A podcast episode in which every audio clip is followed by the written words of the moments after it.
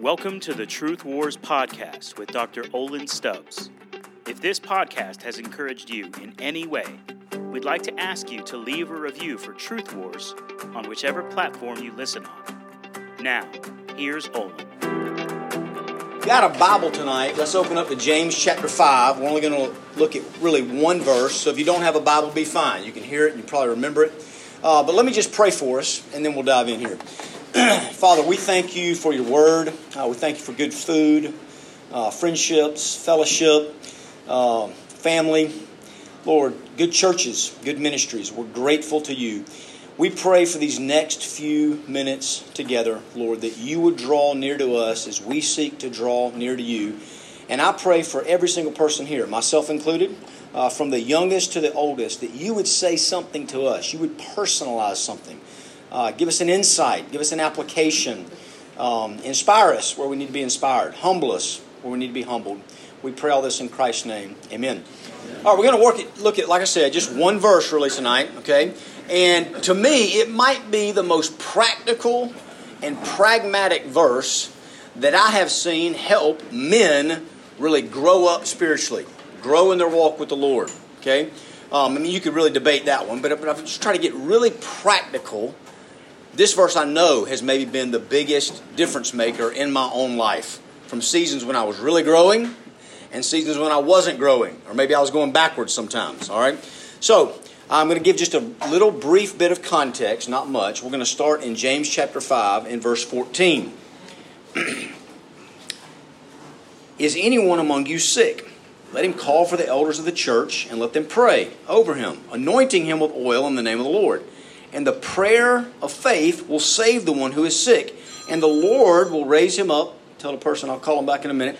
Uh, the Lord will raise him up, and if he has committed sins, he will be forgiven. So this is context. We're not to the main verse yet. Okay, we just James is talking to Christians here, and he's saying, listen, if somebody's really sick, call on the elders, the spiritual leaders of the church, and have them come over and pray for you and anoint with oil. Maybe that had medicinal value. It's probably just more of a sign of the Holy Spirit, His blessing, His presence. And if they really pray in faith, the man will be healed. And if there was sin connected to the sickness, because sometimes there is, not always, but sometimes, the sins will be forgiven. Now, here's something really important. If you study these words in the Greek, the word for sick, it can mean physically sick, it can also mean spiritually sick. It can mean just a weakness. One commentator, a guy named H.A. Ironside, said it might mean like a mental depression.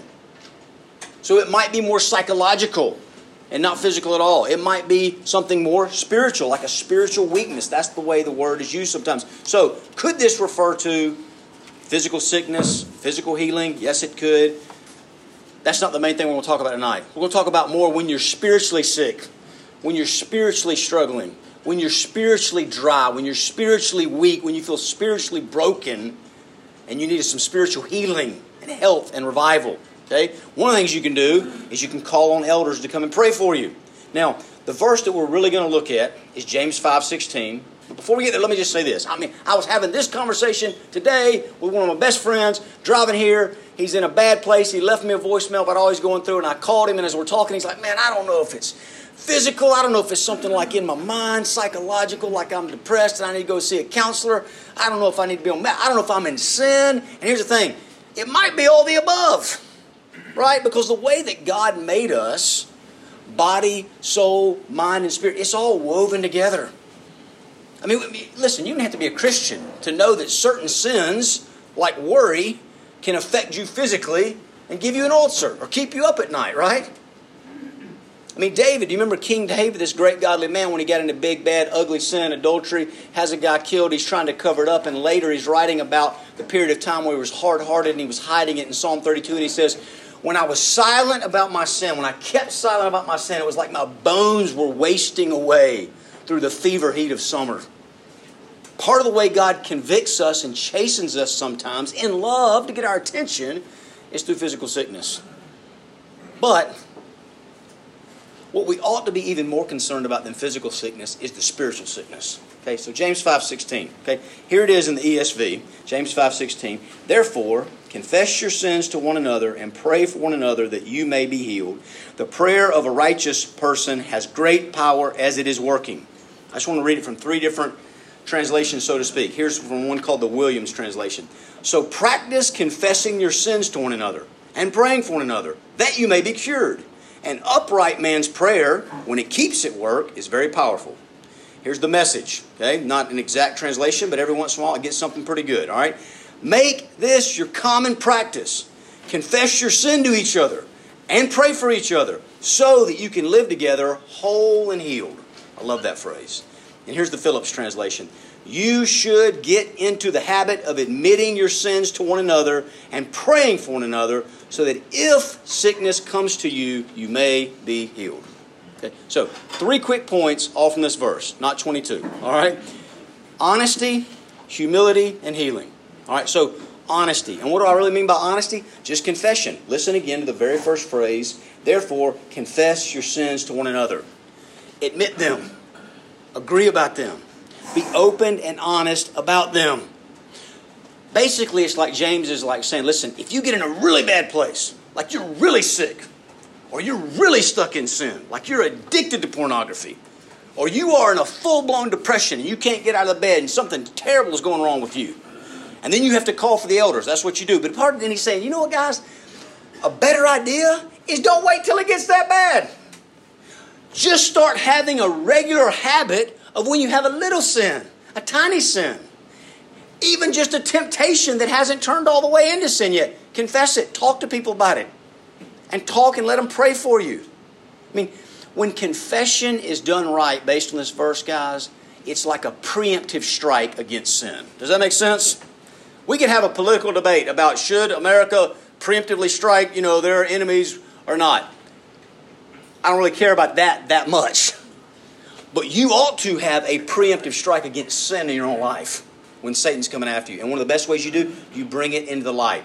Now, historically, there have been times and seasons and places where Catholics have really abused this verse. And listen, if you're Catholic, you got friends that are Catholic, don't worry. I'm not about to beat up on Catholics, okay? I'm going to beat up on Protestants before it's all over, all right? But, you know, this whole you got to confess your sins to a priest once a year, that's, that's hogwash. It's not in the Bible, and it's certainly not in this verse. But sometimes we Protestants have way overreacted. My sin is just an issue between me and Jesus. I don't got to talk to nobody about it. Technically, you can just talk to Jesus about your sin and get to heaven, but that might be the very rare exception. In the normal warp and woof of life, if you're really dealing with Christ with your sin, you will be dealing with others about your sin in the church, in the fellowship. Okay? Now, uh, as with so many things, this one, the, my dad is up here on the front row, my dad and my brother in this blue shirt. My dad taught me a lot of great things, and one of the best things that he taught me, I quote this all the time in different contexts, is with most spiritual truths, there's a ditch on both sides of the road. Right? There's, there's an extreme on either side. And with confession of sin, there is an extreme on both sides of the road. So the one extreme is you can confess too much. Now, some of y'all are like, I never heard of that. Well, you hadn't worked in college ministry. Okay? Well, one of the glorious things about working in college ministry is you see these new people a lot of times come to Christ, they start growing, and they get so zealous, and they read something, they're like, dude, I'm taking that all the way. I remember I had a guy one time in my discipleship group, and he really struggled a lot with his pride and appearance. You know, he, ought, I mean, we didn't think he was that good looking, but he thought he was that good looking. And so he would come into our little discipleship group every week and say, I got to tell you about all these women that were checking me out and what I was wearing. And we're like, dude, we, we don't need all these details. Confess your pride. We'll pray for you. Don't, don't overdo it. We had a girl one time in our ministry, actually on our staff team, and she had come out of some very scandalous stuff in her life, and we were having a huge conference, a couple thousand people, and she was going to give a testimony. And praise the Lord, we had the wherewithal to say, run it by kind of our women's staff shepherd before. And she's the women's staff shepherd came to me and said, She's going into graphic detail of some of her previous sin. And I had to go meet this girl and say, Listen, fine for you to confess that to a couple of your best friends. You're not going to say that to 2,000 people. And she was, I was like, You're going to make people sin if you share that. That's the ditch over here.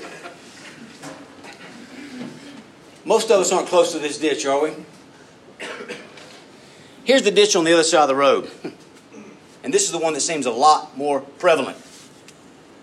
We tell virtually no one about our sin. We just don't talk about it. I was in a group with some other Campus Outreach staff at one point, and there was one guy in the group that I knew had some big stuff going on. But of the people in the group, I was really the only guy that knew. And I was kind of facilitating this group. So we were having like a little meeting, we get together, and I just said, Here's what I want us to do this week. I was trying to help this guy. I said, I want us to all talk about, I gave him a choice. I said, You can talk about either the biggest sin you're struggling with, that can seem kind of daunting, or you can just struggle about the hardest, you know, struggle, just what's hard and heavy in your life. And everybody went around, about eight guys in this group. Everybody was pretty honest and vulnerable. We knew each other pretty well. When he got to this guy, again, and I knew he had something in his life.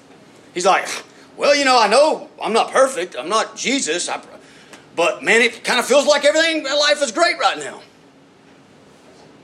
I didn't say anything to him then. About three months later, he got fired.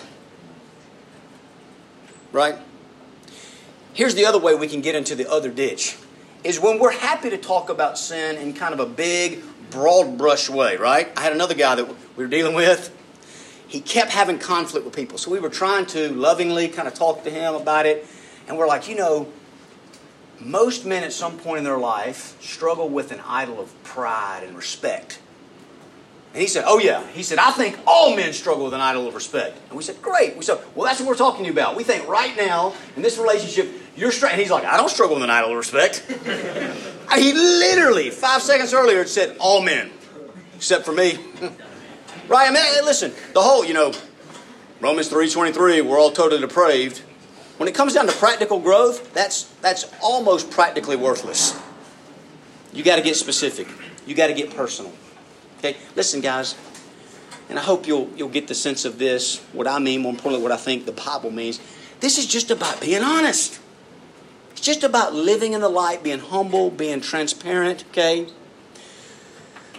Matthew Henry, great commentator, said this: "It may be of good use to Christians." He's writing hundreds of years ago. You know, accountability groups are not some modern invention. It may be of good use to Christians to disclose their particular weaknesses and infirmities to one another. Here's one of the most practical things that I have learned over the years is don't wait till you sin to confess. Go ahead and confess the temptation. I'll give you a real practical personal example, right? I would love to be standing up here saying, guys, I learned all these lessons about 20 years ago, and uh, I'm, you know, the equivalent of Moses coming down the mountain to just tell y'all how to get it right. And that's not what I'm here to do. I, I am in the fight with you. Okay, we had a very old, ancient TV in our bedroom at home that I loved, and it died. And so I told my wife, you know, go buy a new TV. Please try to buy the cheapest TV, all that, you know. And she's very thrifty. She comes back. But here's the thing even at Walmart, I mean, I think anywhere, you can't buy dumb TVs anymore. I like dumb TVs. Because now we got this smart TV, and we don't have a bunch of streaming services, but it gives all kind of connections to all kind of things I don't need to see. And so, really quick, when I really, you know, I started getting on the phone with the people, talking to some lady in Pakistan or somewhere, trying to say, "Help me figure out how to block this stuff on my TV." And they basically like, "You can't do it." And so, I'm, you know, being part of the part of the good thing. I think it's mostly a good thing about being in full time ministry. Is you end up you're like I'm in like five different accountability groups. So I just tell all the different guys in my different accountability groups, I'm not allowed to watch TV at my own house by myself. Why? Because I don't trust myself. May not happen tonight, may not be tomorrow night, may not be this week, may not be next week, but at some point I'll get bored enough, mad enough, lonely enough, something enough, and I'll watch something I don't need to watch. So here's my rule. I just if nobody else is at the house and awake, I don't turn the TV on. Make sense? And it helps me. What was I doing? I was confessing the temptation before it turned into something that was overwhelming me because it could easily happen. Okay. I had a counseling professor at our uh, Reformed Theological Seminary, and he said, Satan will define you by your secrets. You get that? You got something deep in your life that either you did or maybe you didn't even do, it was done to you. And you're overwhelmed with shame and you don't ever bring that into the light with another human being, eyeball to eyeball, Satan will make you feel like you are totally defined by those actions. It's a lie from the pit of hell. You can hear all the gospel sermons you want. But until you bring it in the light, that lie will have some power in your soul. Confess your sins to one another. Thomas Manton, great old Puritan, said, Confession is an act of mortification. Okay, it's a practical way to kill your sin. And he said, Confession is the vomit of the soul. I like that, right? So don't vomit on everybody. but at least have one or two close friends, a peer, a mentor that you can vomit up your soul on them on a regular basis. Okay? Be honest. Second point, be humble. It's about honesty, it's about humility. Okay? Look at the second phrase there in James 5:16. Therefore confess your sins to one another and pray for one another. And then skip to the very last sentence. The prayer of a righteous person has great power as it is working. Listen, the point of confession is not just to get something off your chest. It's not just to get into the light. But it's so other people can know what's going on and they can pray for you fervently. They can be in your corner. Let me go ahead and kind of skip to some of you are like, man, those were great ribs, and I'm about to fall asleep. Let me just go ahead and skip to kind of the practical application for you. And can I point to a verse on this? No. But just here's from my 40 plus years of experience in life, fighting my own sin, trying to help other people fight. I think it is ideal. I think it is best for every Christian to have at least two people in your life that they know everything. All your deep, dark secrets. What you've done, what's been done to you, what you're planning on doing, you just ain't done it yet. What you're tempted to do that you don't think you'll ever really go through with it, but you've thought about it really darn hard a couple times. Understand? Again, probably don't tell everybody. But why do I say two people? I think it's ideal to have a mentor, somebody ahead of you, above you, and it's ideal to have a peer. And practically, why is that helpful? Because at some point you're going to be really tempted to lie to at least one of them, right? I mean, I know some people have some great marriages. I think I have a marriage like this by God's grace, where I tell my wife almost everything. But there's been some things I'm like, ah, I ain't telling her this one. So I need a man that I feel like, hey, I can tell you about this. And then if you have a mentor, sometimes you might say, I can't tell my mentor this. I feel like I, he'll just, I'll be embarrassed. Have at least two people that are like, I can tell him anything. I will tell him anything. Okay? Now, the last sentence in the verse about prayer, a little hard to translate, but basically here's what it means. The prevailing prayer accomplishes much. The persevering prayer, it's powerful. It does something. It's effective. It works.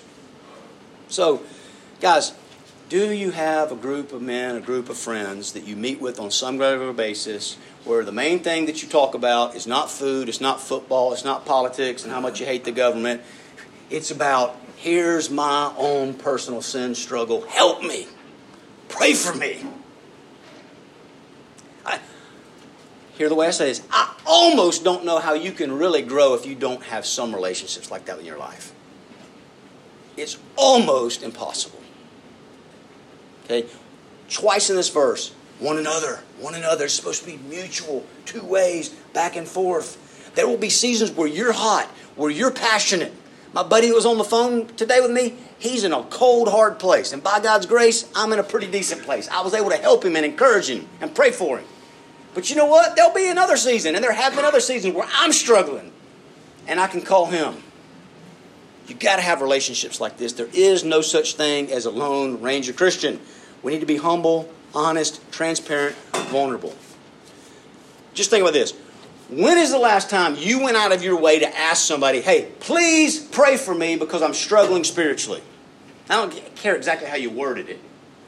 But I'm not talking about, well, pray for my friend, you know, he's got some back pain and old Ed, just, there's a time and place for that. That's not what I'm talking about. I'm not talking about when you're in Sunday school, like any prayer request. Yeah, I mean, I, I guess everybody else got one. I'll, I'll make one up. I'm talking about when you were in a situation where because you were struggling, you went out of your way, you kind of did something in order to say, I'm in a place where I need somebody praying for me right now. Or, hey, I'm about to go somewhere. I'm about to be on a business trip. And every time I'm with these guys, there's always somebody going to the bar and staying way too long. Somebody ends up at the strip club.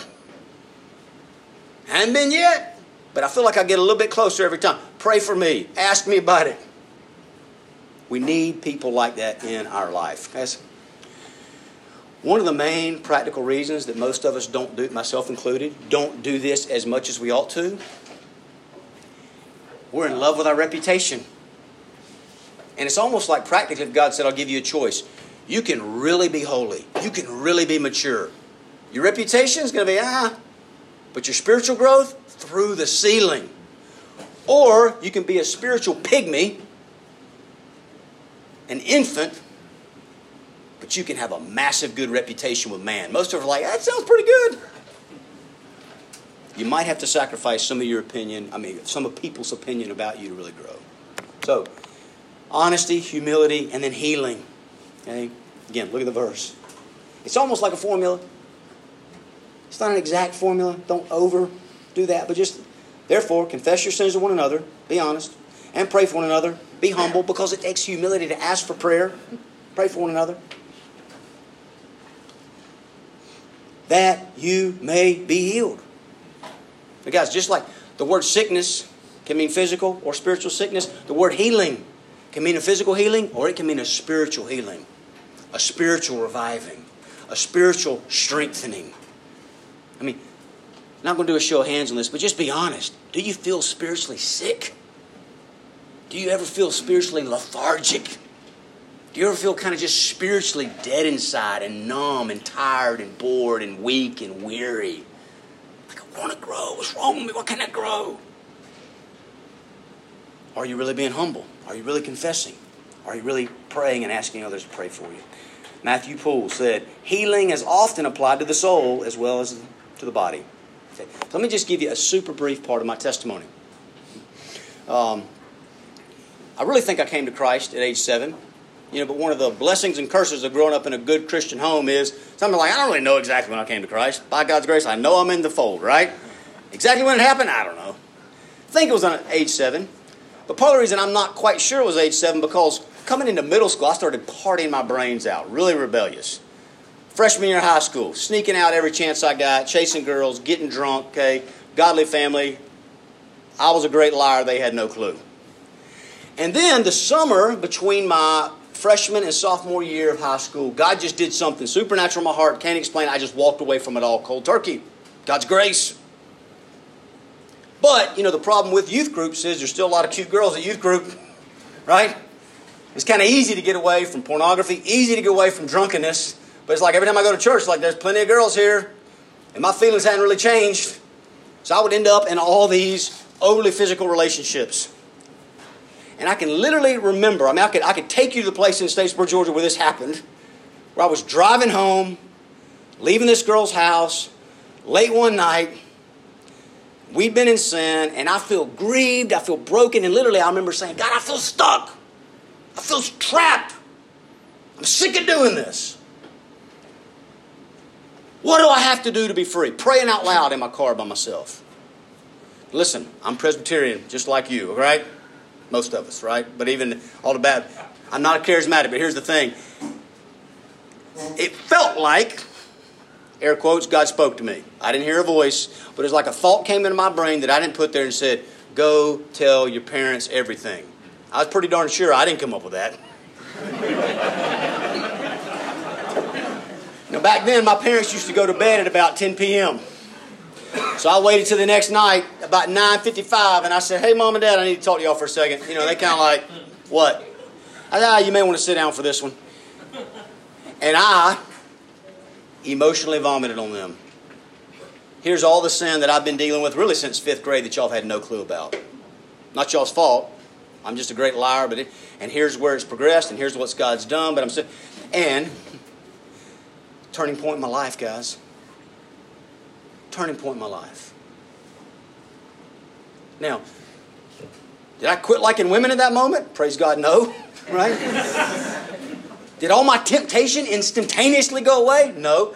Did it make about a 90% difference in my fight with sin? It absolutely freaking did.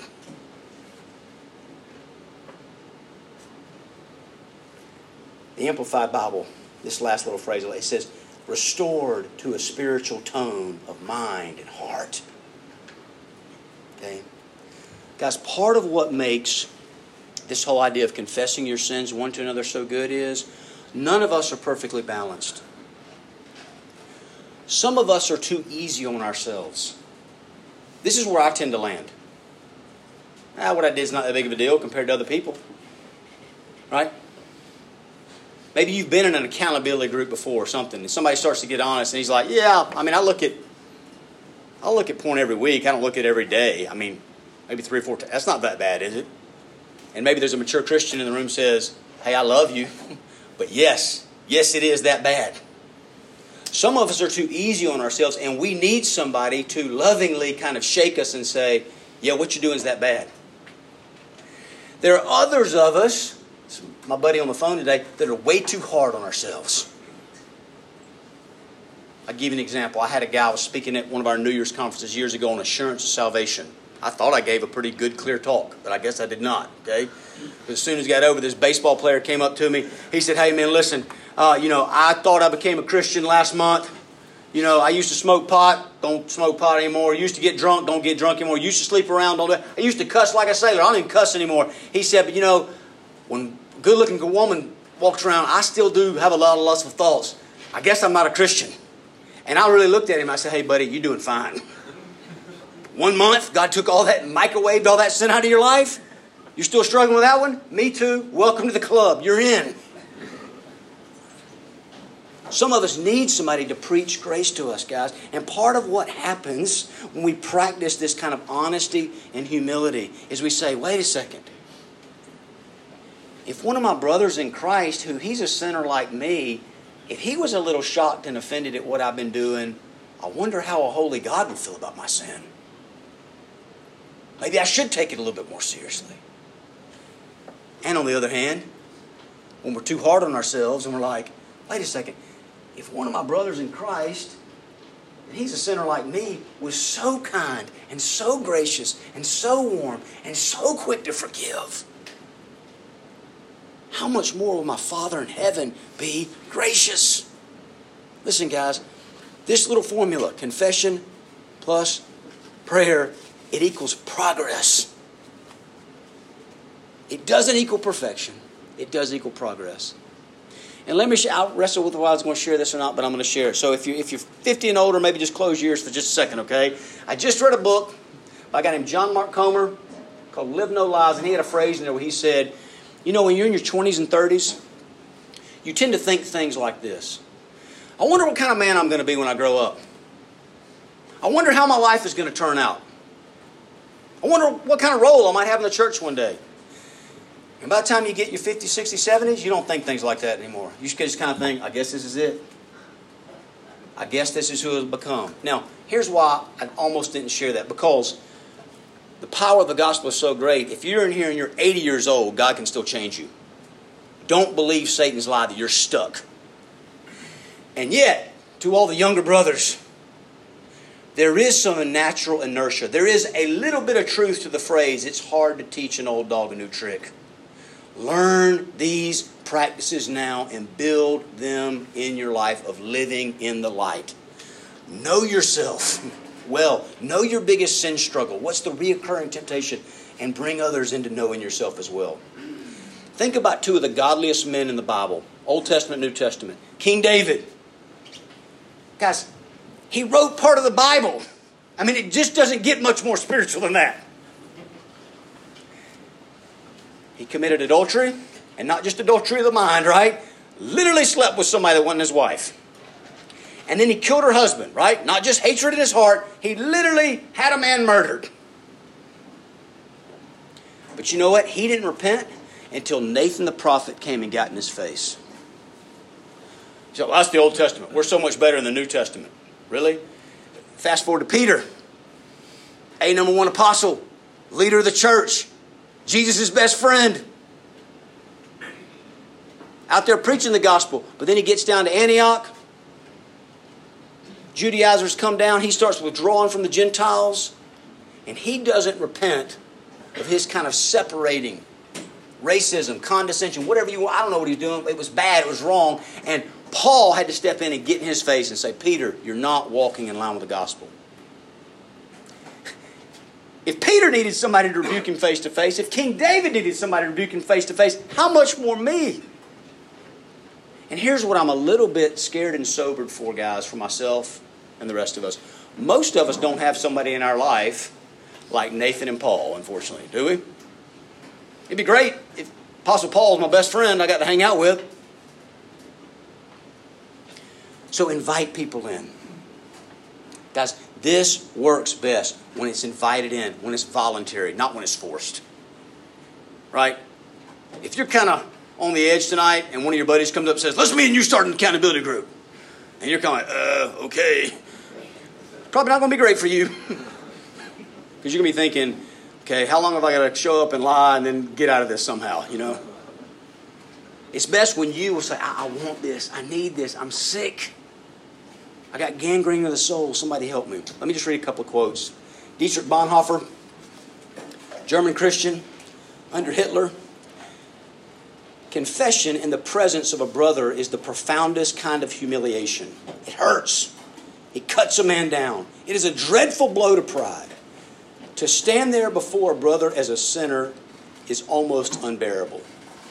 The cross of Jesus Christ destroys all pride. We cannot find the cross of Christ if we shrink from going to the place where it is found, namely the public death of a sinner.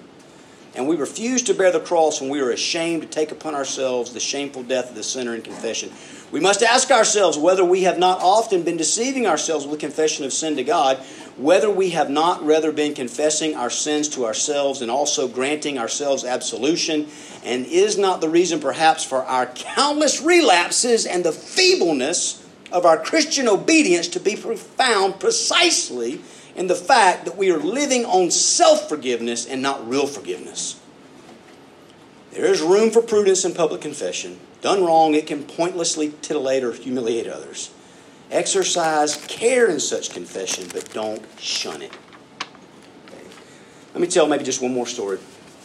I'll wrap up after this. I was talking to a college student recently, guy I'd been meeting with for years, senior, older guy. And I, I know him well enough to know something was off.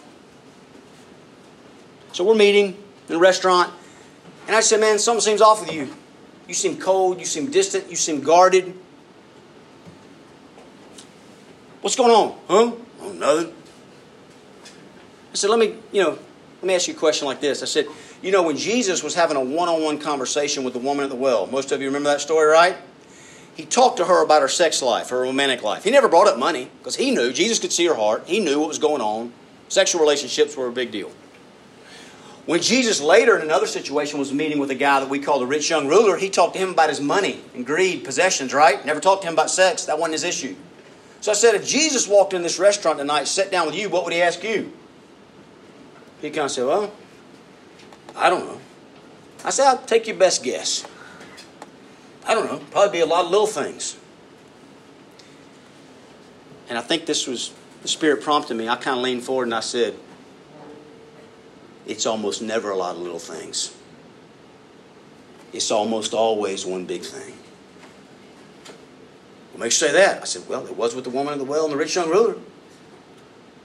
And he kind of hung his head. He said, There is one big thing.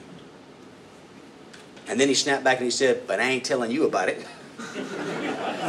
and I said, That's fine. I said, I, I appreciate that. I get that. I said, But I'll tell you this you better tell somebody. I said, You ever talk to anybody about it in your whole life? You guy's 21 years old. Nope. And I'm not going to. Why do I have to? You want to grow? It's complicated, it involves other people. Almost always does.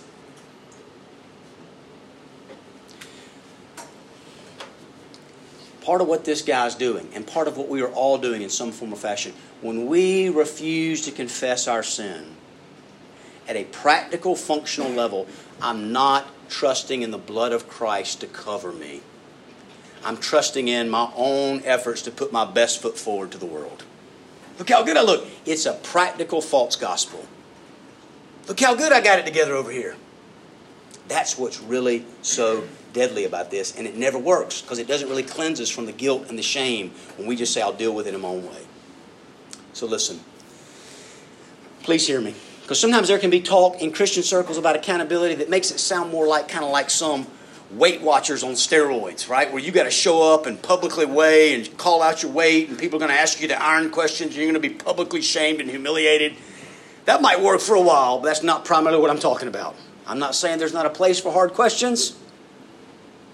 But, but here's the main point, guys it's got to be gospel saturated, gospel seasoned in all the conversation. Let me just give you a practical example again. When I confessed my sin to my parents that night at the kitchen table,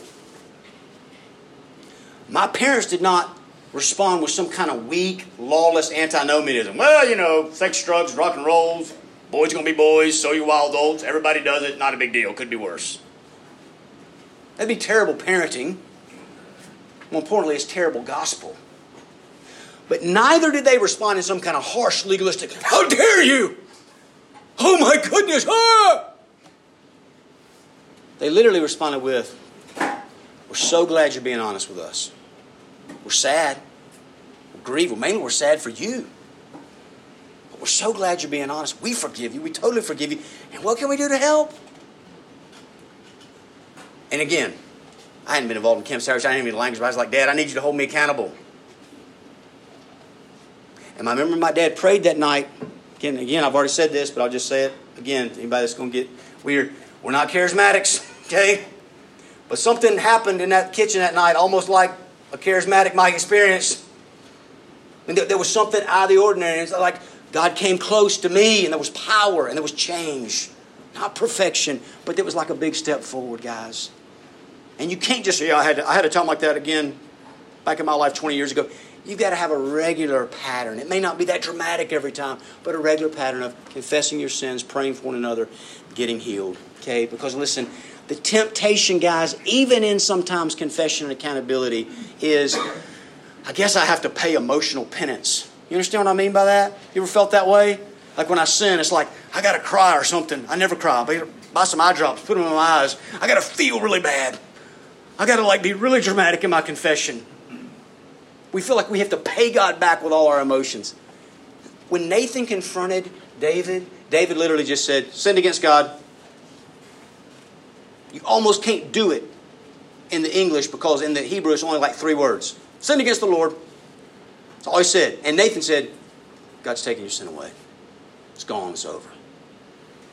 It's about honesty, guys. It's not about hiding it, but neither is it about paying it back. And here's the reason why it's already been paid for. Paid in full, right? Past, present, and future. All we're doing is cashing in experientially on the debt that's already been paid for us. Let's just think about Christ for just a second. I promise we're done. Christ is such a good God. You may say, This is too hard to live with this kind of honesty, this kind of humility. The Lord Jesus Christ, even in his humanity, think about it. He had no sins to confess, but he did have temptation to confess, didn't he? Tempted in every way as we are, yet without sin. He had some temptations that we don't even have. Lord, I don't want to go to that cross. And he's walking in the Garden of Gethsemane. He had the humility to say to his three human friends, Guys, my soul is overwhelmed to the point of death. I'm dealing with so much sorrow. I mean, he's being so honest. And then he has the humility to say, Yeah, I'm God, but I need you three guys to stay awake and pray with me.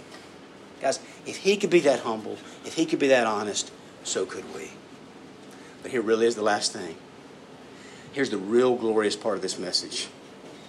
Because even on our best days, let's just be honest, we're never 100% honest enough, are we? Even on our best days, we're never 100% humble enough. Even as we're kind of trying to fumble forward in this messy process of humility and honesty, we can still rest in the finished work of Christ. He was humble enough for me in my place. He was honest enough for me in my place. And then he went to the cross. He bore the wrath of God that all of us rightly deserve. So that I can just say, I trust in him. He's my high priest. Ultimately, I just confess my sin to him. He does forgive me. And he cleanses us from all our sin, all our unrighteousness, all the guilt, all the shame. Let me pray. Lord Jesus, I pray for myself. I pray for every man in here that we will be motivated by your grace, by your goodness, not to hide our sin, not to lie about it, not to cover it up, and then not to feel like we got to pay for it, but freely come in honesty and humility and confess it mainly to you. But that we would see it as a means to that end. That sometimes the more we're honest with others and we confess to others, it helps us be more honest with ourselves and more honest with you.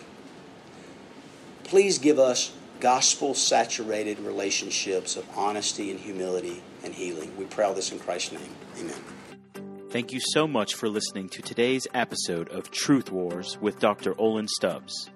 If you have any questions for Olin, please email him at olin.stubbs at campusoutreach.org.